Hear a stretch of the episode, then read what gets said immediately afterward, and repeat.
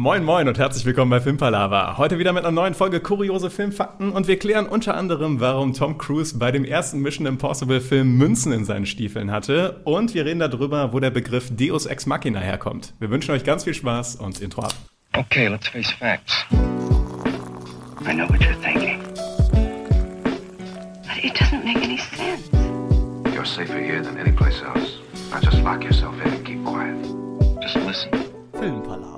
Und schon wieder gibt es kuriose Filmfakten, wundervoll von dem lieben Niklas vorbereitet.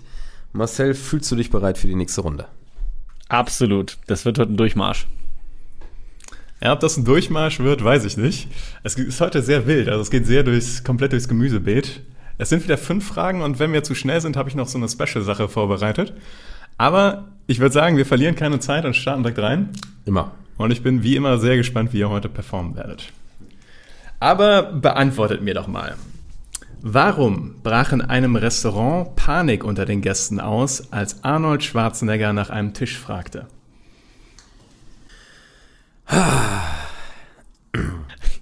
Okay, erster Gedanke, wo ist das Restaurant? Kannten die Arnold Schwarzenegger nur aus dem Film Terminator und dachten, okay, das war doch nicht Science Fiction, sondern eine Dokumentation und wir haben jetzt ein Problem. Das heißt, war das vielleicht ein Restaurant, ja wahrscheinlich dann eher nicht in der westlichen Welt, sondern, weiß ich nicht, irgendwo eher im asiatischen Raum, wo man ihn vielleicht nicht so als Filmstar kannte? Das wäre meine erste Frage. Tatsächlich, wo das Restaurant genau ist, darüber habe ich keine Informationen. Ich würde aber vermuten, es ist in Amerika. Okay. Also es brach Panik aus? Es brach Panik aus, ja. Als er nach einem Tisch fragte. Genau. Also das ist jetzt erstmal, finde ich, meine erste Frage. Hat er da telefonisch angerufen? Wahrscheinlich weniger, sondern wahrscheinlich eher erst da reingesteppt und dann war er gegebenenfalls werbungsmäßig als der Terminator verkleidet und sah einfach abgefuckt aus mit seiner Dings und die hatten Panik, weil das vielleicht vor dem ersten Terminator war, wo es noch nicht so bekannt war oder sowas. Also in so eine Richtung habe ich gerade gedacht. Finde ich auch eine gute Richtung, dass die Terminator-Teile noch gar nicht draußen waren und dann einfach noch, aber normalerweise beim Set, wenn du da weggehst, dann wirst du ja abgeschminkt. Also, oder es war halt wirklich nur eine Drehpause. Werbung meine ich. Dass die das absichtlich gemacht haben, um Werbung für den Film zu machen im Vorhinein. Aber absichtlich im Sinne von, die Gäste waren auch eingeweiht oder absichtlich im Sinne von, das war alles gestaged? Nee, ich hätte gesagt, die Gäste waren nicht eingeweiht und er ist, dem ist dann, sag ich mal, so aufgetragen worden, hey, geh doch mal in das Restaurant in dem krassen Outfit, das sieht so heftig aus und dann filmen wir das irgendwie versteckt oder machen irgendwie indirekt Werbung für den Film, so ein bisschen auf andere Art und Weise. Jetzt wäre die Frage, der Terminator sieht ja aus wie Arnold Schwarzenegger, also der sieht ja gar nicht so krass anders aus, also was könnte denn da die Leute so aufgeregt haben? Eine Railgun. Aber hat es denn mit Terminator zu tun? Also sind wir da schon mal auf der richtigen Fährte? Ihr seid schon wieder so nah dran, dass schon wieder echter Frust bei mir entsteht, dass das schon der zweite Take schon so close war. Okay, das heißt aber, dein Take war scheinbar sehr nah dran. Das heißt, was genau hat den Leuten jetzt Angst gemacht? Weil das stimmt ja, Arnold Schwarzenegger sieht ja de facto quasi aus wie der Terminator. Ja, also vielleicht hat er irgendeine Waffe oder sowas in die Richtung dabei gehabt, wenn es auch eine Fake-Waffe war. Oder es ist ja vielleicht noch die Frage, wie ist er denn da aufgetreten? Ist er einfach reingegangen und hat nach einem Tisch gefragt? Oder hat er nach einem Tisch gefragt? Also eher so ein bisschen, dass er vielleicht ein bisschen extravaganter da war. Das wären so meine first random guesses. Also soweit ich informiert bin, hatte er weder eine Waffe dabei, noch hat er auf eine besondere Art und Weise nach einem Tisch gefragt. Also, aber Marcel, ja. Ja, meine Frage war nochmal, sind wir denn auf der richtigen Fährte mit, das war so als Werbeaktion für den Film gemeint? Es war keine offizielle Werbeaktion, nee. Okay. Aber das heißt, wahrscheinlich kann man dann doch irgendwie vom Set des ersten, also ich glaube, du warst richtig mit der Annahme, dass der einfach noch nicht bekannt war. Und deswegen die Leute den noch nicht verbunden haben mit der Rolle Terminator. Vielleicht, es gibt doch, gibt es nicht so eine Szene, wo dem so sein halbes Gesicht weggebrutzelt wird und das sieht dann nur noch so aus wie so Robotergesicht und er kam mit dem Make-up rein und die Leute dachten, da kommt einer rein mit einem halben Gesicht und sind in Panik ausgebrochen? Genau, das ist es. Das war so, die haben da in der Nähe von dem Restaurant die Szene, wo der, ich glaube, der wurde von einem Truck überfahren oder sowas, haben die gefilmt und Arnold Schwarzenegger hat halt noch das Make-up drauf. Und hat gedacht, ja, ich erlaube mir mal einen Scherz und ist mit dem Make-up drauf dann halt kurz zu diesem Restaurant gegangen und hat da einen Tisch bestellt, während ihm das halbe Gesicht links von der Gesichtshälfte hing. Es war beim ersten Terminator-Film, wo die Figur noch unbekannt war. Niemand wusste, also dass das eine Filmfigur ist. Und die Gäste haben einfach gedacht, oh mein Gott, wer kommt denn hier durch die Tür? Und waren komplett schockiert, haben angefangen zu schreien und sind wohl teilweise aus dem Restaurant rausgelaufen. Und Arnold Schwarzenegger hatte sehr viel Spaß. Und er hat das wohl noch mehrmals gemacht. Scheint ihm sehr gut gefallen zu sein. Das Fable auf jeden Fall. Ja. Aber ich fand, wir waren sehr gut. Ich fand auch, da haben wir uns sehr gut ergänzt auf jeden Fall. Ja, ich muss auch sagen, also das, ich bin stolz auf euch, da seid ihr sehr schnell drauf gekommen. Ich hatte zuerst die Hoffnung, nachdem du irgendwie nach Asien wolltest mit deinem Tipp, dachte ich so, okay, das kann eine Weile dauern, bis wir wieder in den richtigen Gefilden sind. Aber ich muss sagen, habt ihr sehr gut performt. Und wir können direkt weitergehen zu der zweiten Frage. Eine ganz andere Richtung, wesentlich weniger Gore. Aber ich denke auch, dass ihr die interessant finden werdet. Und zwar, warum bat Quentin Tarantino ab und zu seine Schauspieler "Hi Sally" in die laufende Kamera zu sagen? Hi Sally. Jetzt wäre die Frage, gibt's irgendwo eine Sally? Genau, das ist die Frage. Hat Quentin Tarantino Kinder oder so? Oder eine Frau? Ich habe überhaupt keine Ahnung tatsächlich über den Familienstatus von Quentin Tarantino. Aber da hätte ich halt mir denken können, okay, der hat irgendwie eine Tochter, die heißt halt Sally. Und so als, statt dass immer am Anfang des Films irgendwie kommt, Dank an Sally oder ich danke meiner Family, hat er einfach die immer sagen lassen, hier, so zwischendurch, sag das mal rein und dann kann ich später meinen Kindern so die ganzen Cuts zusammenschneiden als Geburtstagsgeschenk oder also irgendwie so als Special Gift. Gelöst, nächstes Ding. Sehr süße Idee, aber es hat nichts mit Quentin Tarantinos Familie zu tun. War das bei, ich hab's nicht ganz verstanden, bei einem Film oder bei mehreren Produktionen? Es war bei mehreren Filmen. Ach, das ist ja auch ein Ding. Okay. Hi Sally oder Hello Sally. Ich frage mich gerade, ob das irgend so einen technischen Grund hat. Ich weiß nicht, Marcel, du als kleiner Schauspielexperte, gibt es so bestimmte Worte, vielleicht sind das so Worte wie Cheese beim Fotografieren, wo irgendwas in die Richtung passiert, dass man genau sagen kann und dann kann man den Ton, Videospur besser synchronisieren oder sowas. Also normalerweise machst du das ja mit einer Klappe, deswegen brauchst du das eigentlich nicht. Also du synchronisierst es mit einer Klappe und den Soundcheck als solchen, also normalerweise gibt's da kein spezifisches Wort, was man sagt, sondern es ist einfach, okay, sag mal einen Satz, dann sagen die, alles klar, passt und dann hat sich das. Aber kann ja in dem Fall trotzdem so sein. Klappe, ist ja, so eine Klappe. Genau, und deshalb brauchst du eigentlich nicht sowas im Vorhinein. Die sollten das in die Kamera sagen. In die Kamera, ja. Das heißt ja, es ist schon mal nicht für den Film. Das ist ja ganz klar. Wenn es auch bei mehreren Filmen war, weil offiziell meistens guckt man ja nie direkt in die Kamera. Außer in so ganz Special-Sachen, aber... Hast du schon mal bei Quentin Tarantino in einem Film gesehen? Wäre einem, glaube ich, aufgefallen, wenn da immer irgendwie... Ein heißer Lied. Ja.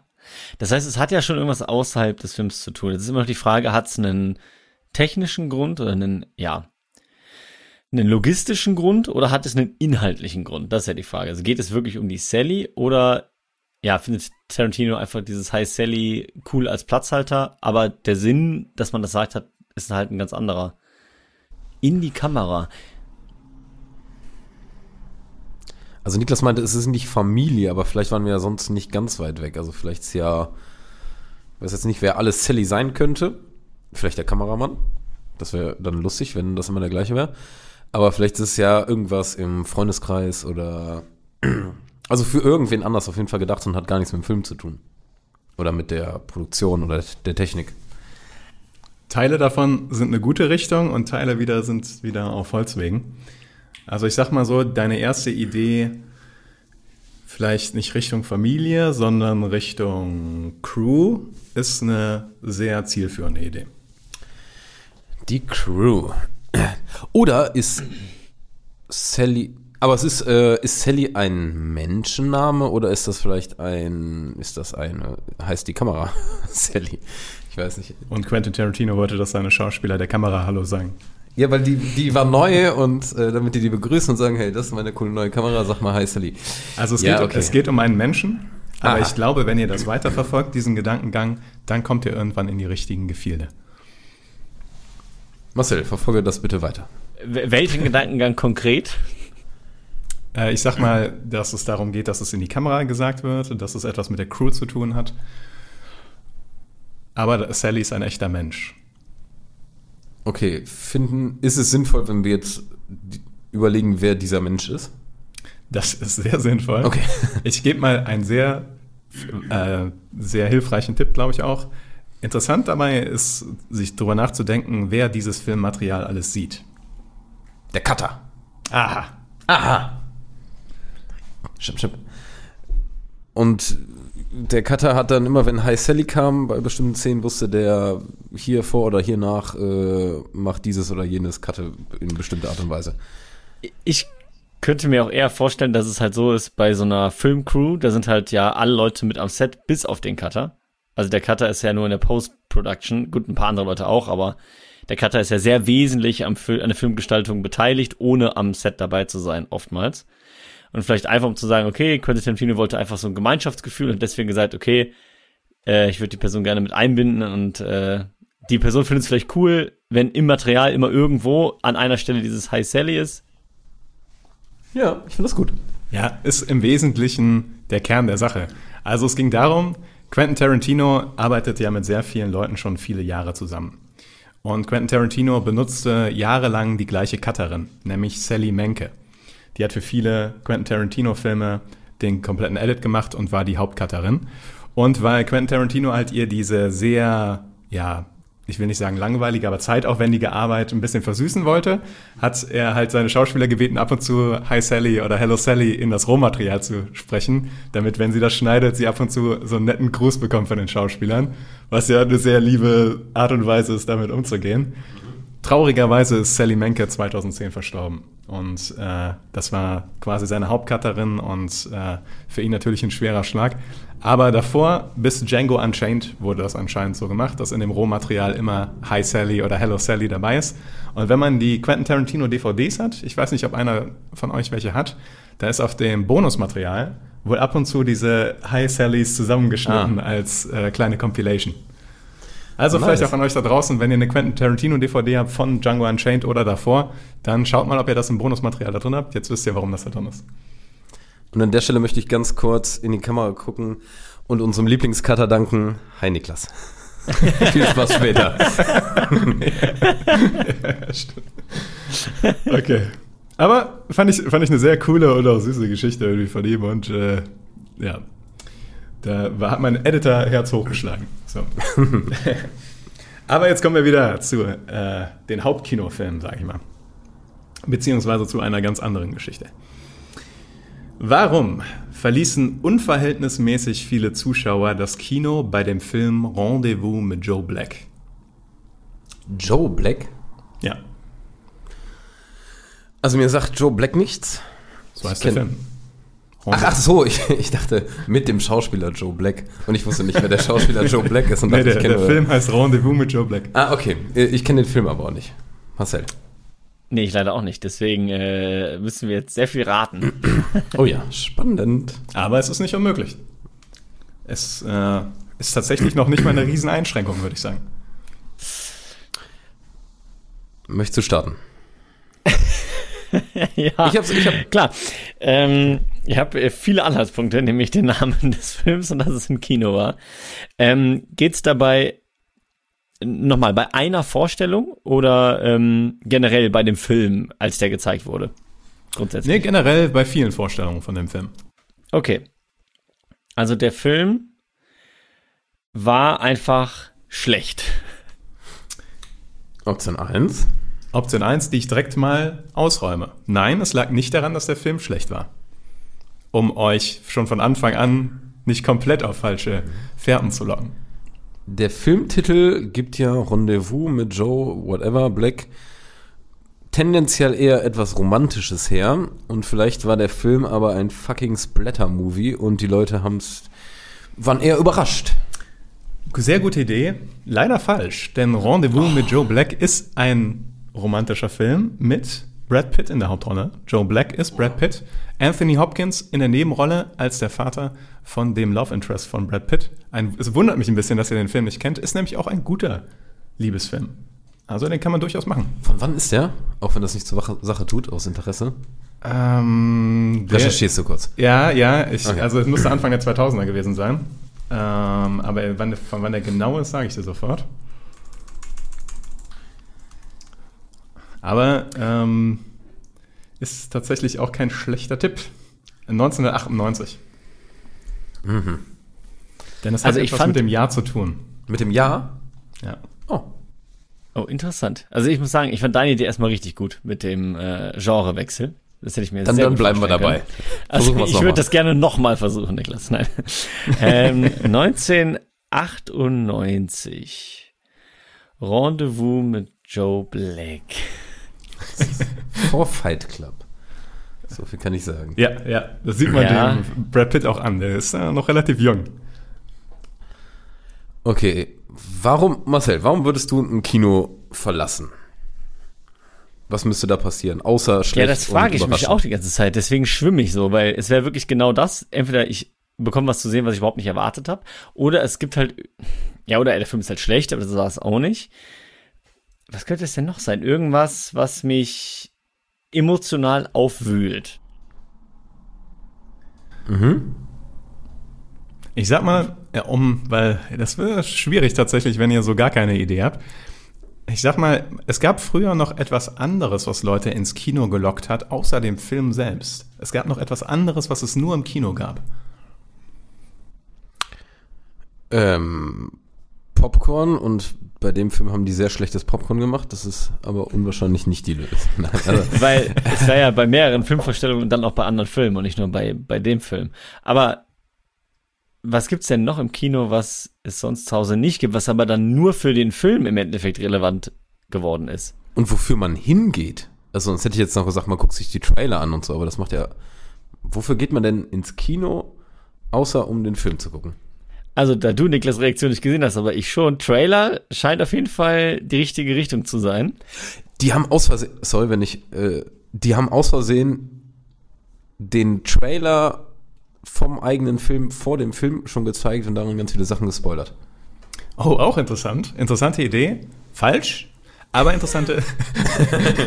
aber ihr seid jetzt bei der Krux. Also es geht um die Trailer.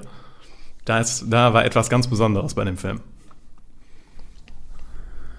Okay, und das war, also es sind ja dann Leute schon mal frühzeitig rausgegangen, vielleicht ja schon bei den Trailern. Und dennoch haben die das aber weiter so durchgezogen, dieses Trailer-Konzept. Also es waren ja schon mal immer die gleichen Trailer davor. Und die haben nicht gesagt, oh, da ist was schiefgegangen, sondern scheinbar war das ja ein bisschen Intention. Oder was? Ich glaube, das kann ich jetzt natürlich, da muss ich jetzt ein bisschen, wie nennt man das? Spekulieren? Da muss ich ein bisschen spekulieren jetzt tatsächlich, genau. Ich glaube, dass sie dadurch mehr Karten verkauft haben durch diese Sache, als sie nur mit dem Film gemacht hätten. Und deswegen wäre das eine schlechte Aktion gewesen. Hast du was, Marcel? Sonst... Nee. Ich schwimme komplett.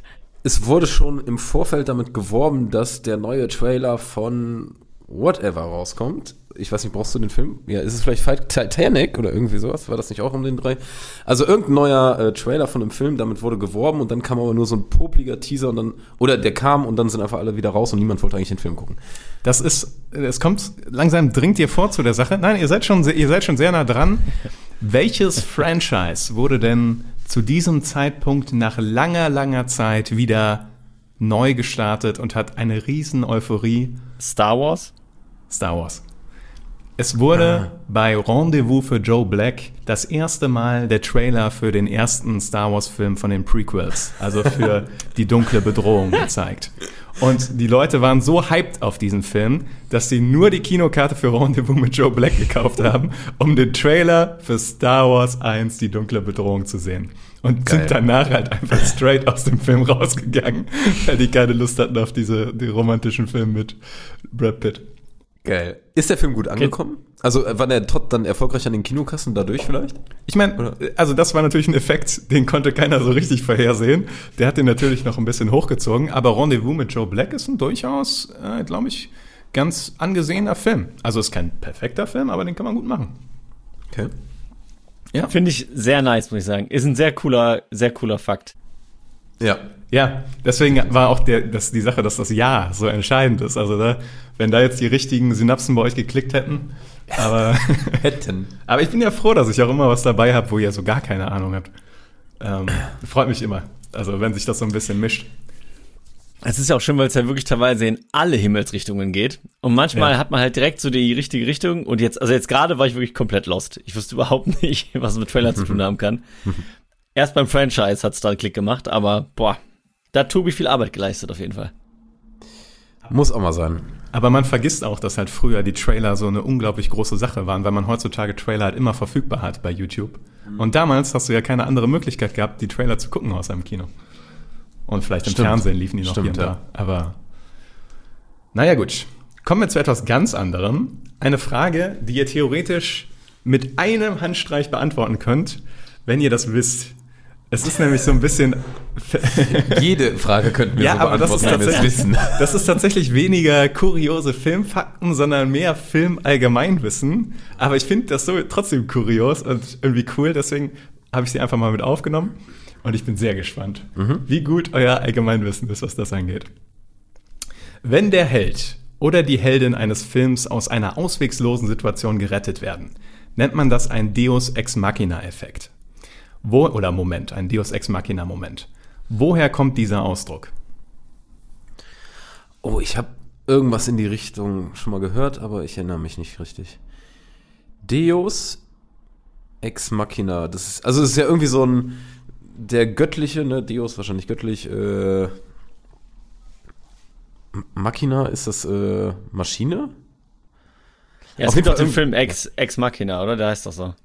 Den gibt's, aber ich weiß nicht, ob ich glaube, der ist nicht die Grundlage. Ich glaube, in irgendeinem Film kommt dieses Zitat vor. Oder so eine Inschrift oder so. Deus, irgendwas klingelt da auch bei mir, aber... Ich hätte jetzt fast gedacht, dass es eher was viel, viel Älteres und dass das da verwendet wird.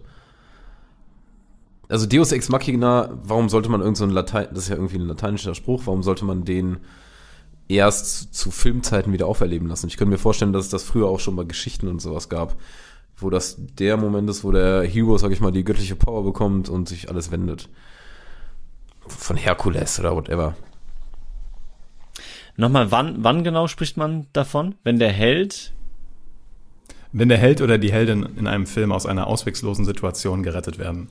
Also immer in dem Moment, wo man sagt, eigentlich gäbe es ja eigentlich keine Lösung mehr, keinen Weg mehr für den Held, sich selbst zu befreien. Und dann kommt auf einmal irgendetwas, wo du denkst, okay, das hat ihn jetzt gerettet, aber es macht eigentlich keinen Sinn. Das ist ja zufällig, dass das jetzt passiert. Mhm. Ich freue mich schon mal, dass ihr es nicht sofort wisst. Ich kann bestätigen, dass es nicht auf den Film Ex Machina zurückgeht, und dass es eher in die Richtung von Tobi geht.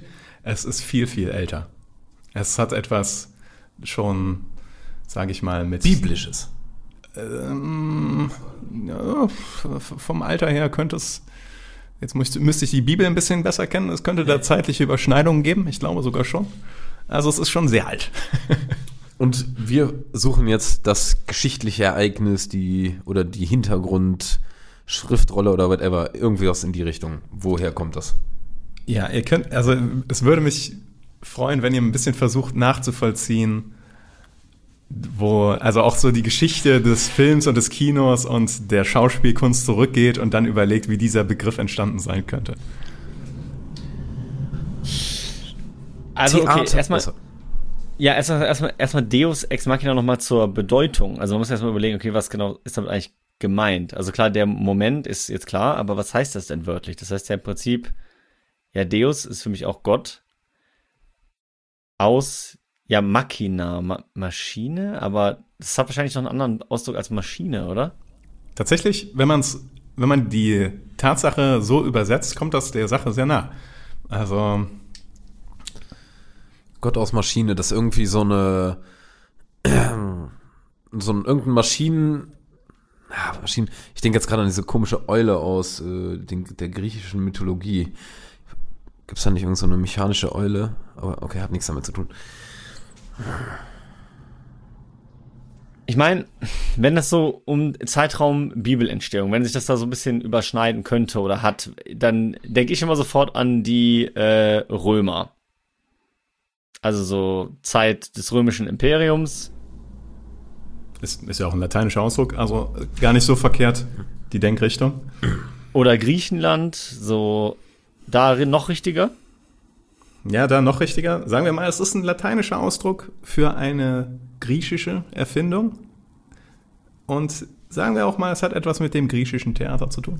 Oh, Theater, ja. Ich war nämlich jetzt auch bei Theater und hatte gedacht, da kommt irgendwas Bühnenbildmäßiges oder sowas, ähnlich, sag ich mal, wie im Kolosseum, wenn das Ding da auch hochfährt und die Gladiatoren da drauf sind. Irgend so eine Sache kommt, die den Held aus der Patsche hilft. Zum Beispiel, was könnte da kommen? Da hatte Marcel was im Blick. Ja, überhaupt kein Problem. Und zwar... Jetzt stellt euch mal eine griechische Tragödie vor. Der Held ist in einer auswegslosen Situation und jetzt muss etwas kommen, was ihn rettet.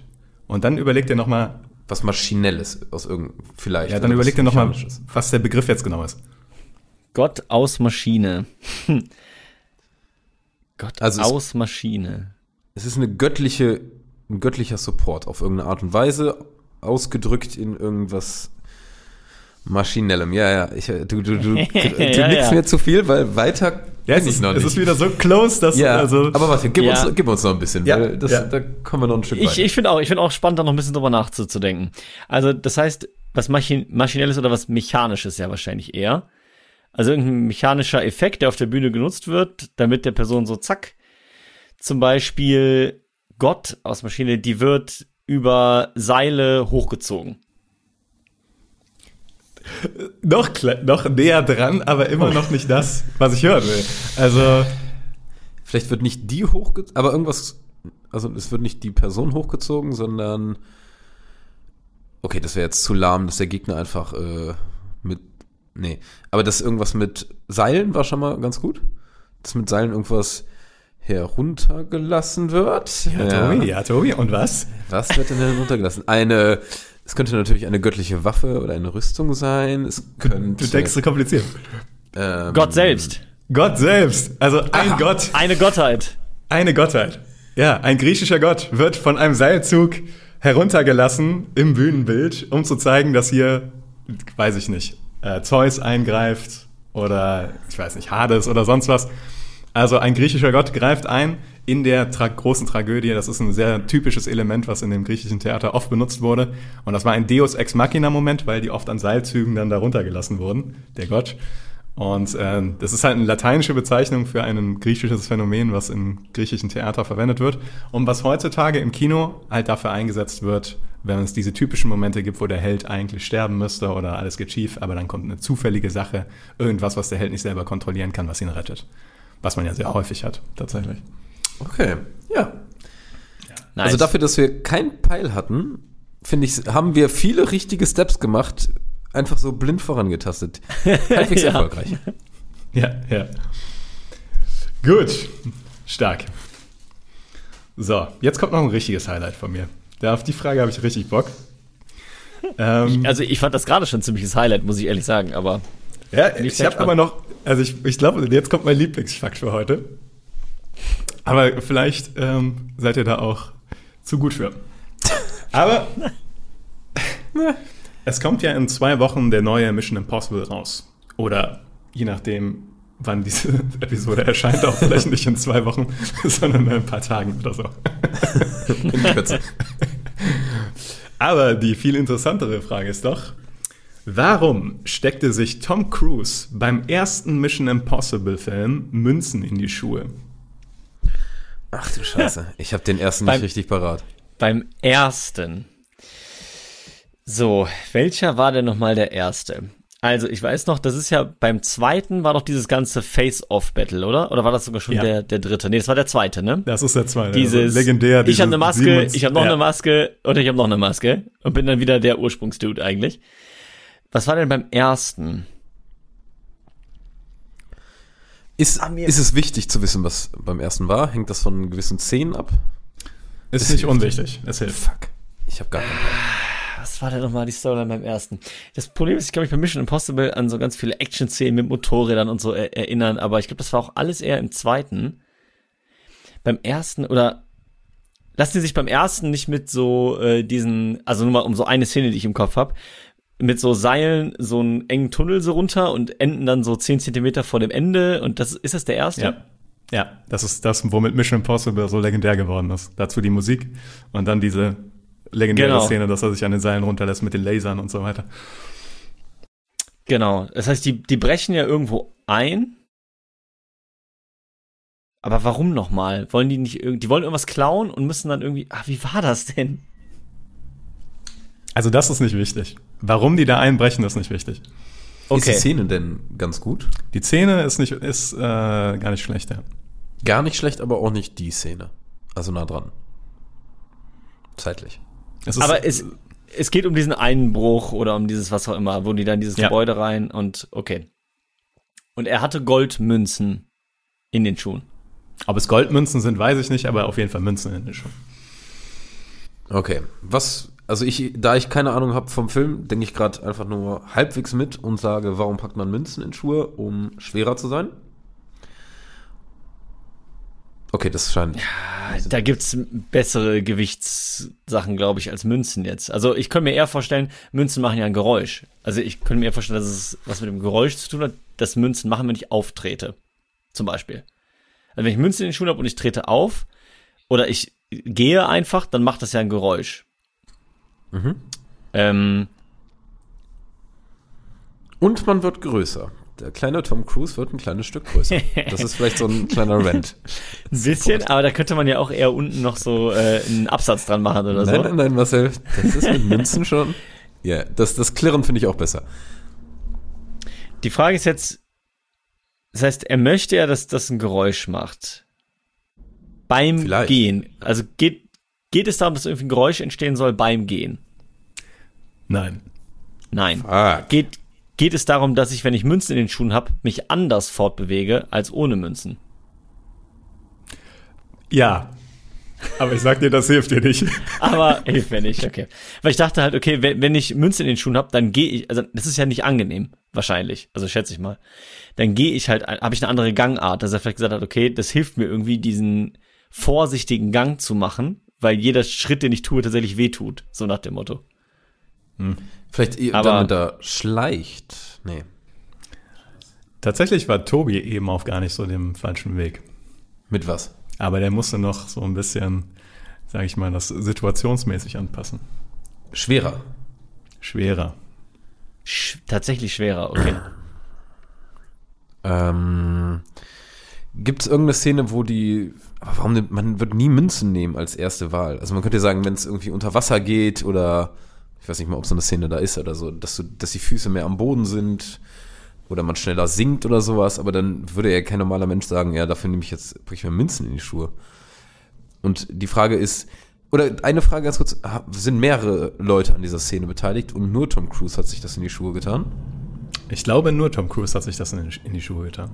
Aber mehrere hätten es tun können? Also ist das ein Tom Cruise eigenständige Überlegung, Gedanke. Also es hat nur bei Tom Cruise Sinn gemacht. Okay. Sorry, Marcel.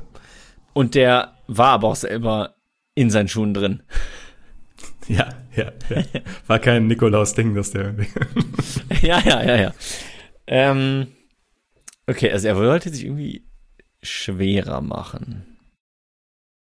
Musste der vielleicht, aber warum denn Münzen? Ich verstehe von Münzen nicht. Ja, ich dachte sowas wie, okay, der musste irgendwie mit einem Sprung irgendwie Glas durchbrechen von oben und hat deswegen sich unten Münzen reingetan, um das abzufedern. Ich sehe schon dieses enttäuschte Kopfschütteln, also ist das wohl völlig falsch. Ja, kein enttäuschtes Kopfschütteln. Ich freue mich sehr, dass dieser wunderbare Fact nicht so ein Zweisatz-Wunder geworden ist. Ich sag mal, wir hatten eben die Szene schon einmal, die legendäre Szene aus dem ersten Film. Es geht um diese Szene.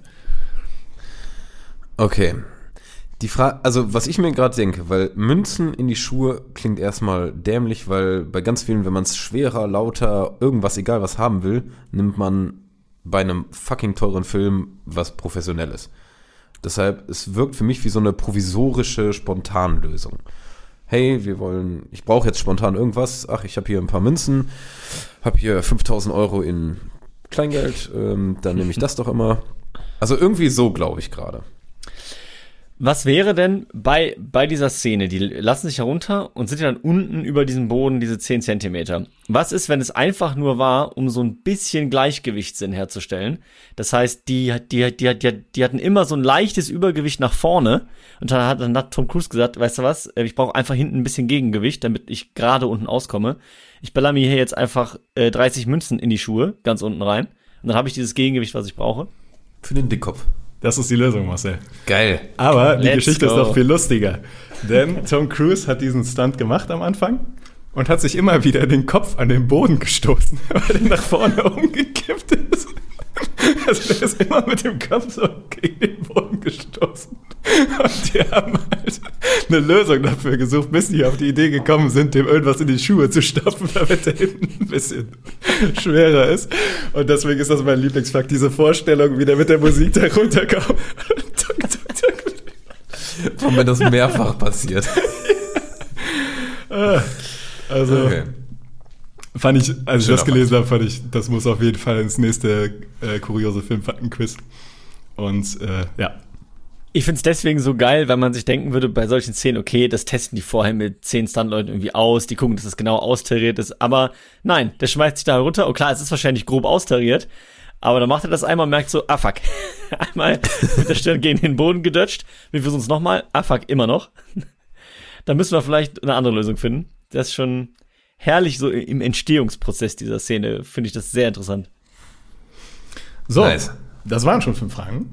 Ich habe jetzt noch eine kleine Bonussache vorbereitet, auf die ich zufällig gestoßen bin heute, wo ich einfach Lust hatte, das mit euch zu machen. Und zwar höre ich gerade nochmal das Hörbuch von Game of Thrones. Und dann bin ich darauf gestoßen, wie viele Game of Thrones-Namen 2018 in Amerika angemeldet wurden für Kinder. Also wie viele Kinder irgendwelche Namen aus der Game of Thrones-Welt bekommen haben. Und jetzt würde ich zunächst einmal gerne von euch einen Tipp hören, was so die beliebtesten Namen, also was, sagen wir mal, was der beliebteste Name ist. Und dann so mal Daenerys. Überlegen. Ja, Daenerys. Falsch. Zumindest da zu der Zeit noch. Aber nee, falsch. Okay. Beides falsch. Und dann so grob eine Zahl dahinter, wie viele Kinder so genannt wurden. Also, okay. Wir müssen mit irgendwem Beliebten gehen. Wenn es Daenerys ist, nicht Jon oder Arya. Oder aber John ist halt so semi-spezifisch, ne? Ja. Das ist da vielleicht Arya? Arya ist richtig. Arya ist der beliebteste Name, der gewählt wurde. Und jetzt schätzt mal, wie viele Kinder so genannt wurden in 2018. Also Arya genannt wurden. In Amerika. Arya. Boah, wie viele werden denn überhaupt geboren da in einem Jahr? 2018. Also wie viel Einwohner hat er in Amerika so? 400, 350, 400? Ja, ich hätte auch... Nee, echt mehr, 600.000, glaube ich. Millionen? Millionen. Ja. 600.000. Dicht besiedelt. Mehr als 600 Millionen? Boah, echt? Ich dachte, ich hätte okay, 600 Millionen getippt. Ich guck mal kurz. Okay. Ich dachte auch so 400 Millionen, aber kann auch... Vielleicht habt ihr auch recht. Also 600.000? Oh Gott. Ihr habt auf jeden Fall recht. 330 Millionen. Ja, okay. Dann waren wir ganz okay. 600.000. 600.000. Okay, und sollen wir das einfach mal ganz stupide durch, was weiß ich, 80 teilen, damit wir... Ja, dachte ich auch. So durch 75 teilen oder so, damit man so eine grobe Geburtsrate hat. Das heißt, das wären dann so 150, so 4 bis 5. Lass mal... Nee, 4. 4 also Millionen ungefähr. Lass 5 nehmen, das ist vielleicht leichter zum Rechnen. Okay. 5 Millionen also Kiddies pro Jahr. Und davon wurden Arya genannt, von den 5 Millionen. Wir gehen noch auf 2,5, genau. 2,5 runter. Und davon wie viel Prozent? 5%? Aber 1% wäre schon unfassbar hoch. Überleg mal, wie viele verschiedene Namen es gibt. Ja, wäre übertrieben viel eigentlich, das stimmt. Also ich glaube, wenn es 0,1% ist, wäre es immer noch... Also ich kann mir vorstellen, der häufigst genutzte Name wäre vielleicht 1%. Das ist jetzt so ganz random rein. Ja, aber dann, glaube ich, wird er das sein in dem Augenblick. Dann lass mal mit so 1% ungefähr gehen. Dann wären es 25.000, richtig? 20.000. Das klingt sogar fast wieder wenig. Geht mal mit 0,1%. 2.500. Es sind 2.545. Aber Leute, ey, ich muss sagen, da habt ihr euch ganz gut hingearbeitet. Damit habe ich nicht gerechnet. Dafür waren wir im Mathe-LK zusammen. Ja. Ja. 2545 wurden 2018 Aria genannt. Aber viel interessanter, auf Platz 2 ist Khaleesi, was ja nicht mal ein Name ist, sondern ein Titel. Ja, stimmt, Khaleesi. Auch immerhin 560 Leute. Und wie viele wurden noch Khaleesi nach Staffel 8 genannt? Ich vermute, das ist so eher gegen Roll tendiert. Aber das finde ich auch erstaunlich. Das ist ja, also den Titel zu nehmen von und nicht den Namen. Aber es ist ein cooler Titel. Also ich finde, Khaleesi ist wirklich ein cooles Wort. Soll ich euch den Rest der Top 10 noch vorlesen? Als Abschluss. Durch. Aber auf gerne. Auf Platz 3 haben wir Yara, 434. Ich vermute, weil der Name einfach halbwegs schön klingt. Lyanna, 319. Shay, 125. Renly, immerhin 102. Yori, 72. Tyrion, 58. Gab immer 58 Tyrion. Brienne, 33. Und auf Platz 10 ist Jorah mit 30. Jorah. Geht noch weiter, aber es gibt sogar 15 Oberins. Oberin Martell. Ah. Das ist ein sehr spezieller Name, aber... Ja. Na gut, crazy. Bin ich heute zufällig drauf gestoßen, dachte, das wollte ich euch nicht vorenthalten. Ja, finde ich schön. Lustig. Ja. Schönes kleines Add-on. Und wieder sehr geile Fragen. Also ich muss sagen, da hast du dich wieder mit Ruhm bekleckert. Ihr habt euch auch mit Ruhm bekleckert beim Beantworten, hier und da. Und ich würde sagen, ihr schreibt uns in die Kommentare, ob es euch gefallen hat, was ihr gewusst hättet, was nicht. Und falls ihr uns noch nicht abonniert habt, solltet ihr uns natürlich abonnieren und das Video liken. Wir danken euch, wünschen euch noch einen schönen Tag und rappen das hier ab. Rap, rap, rap. Rap, rap, rap, rap.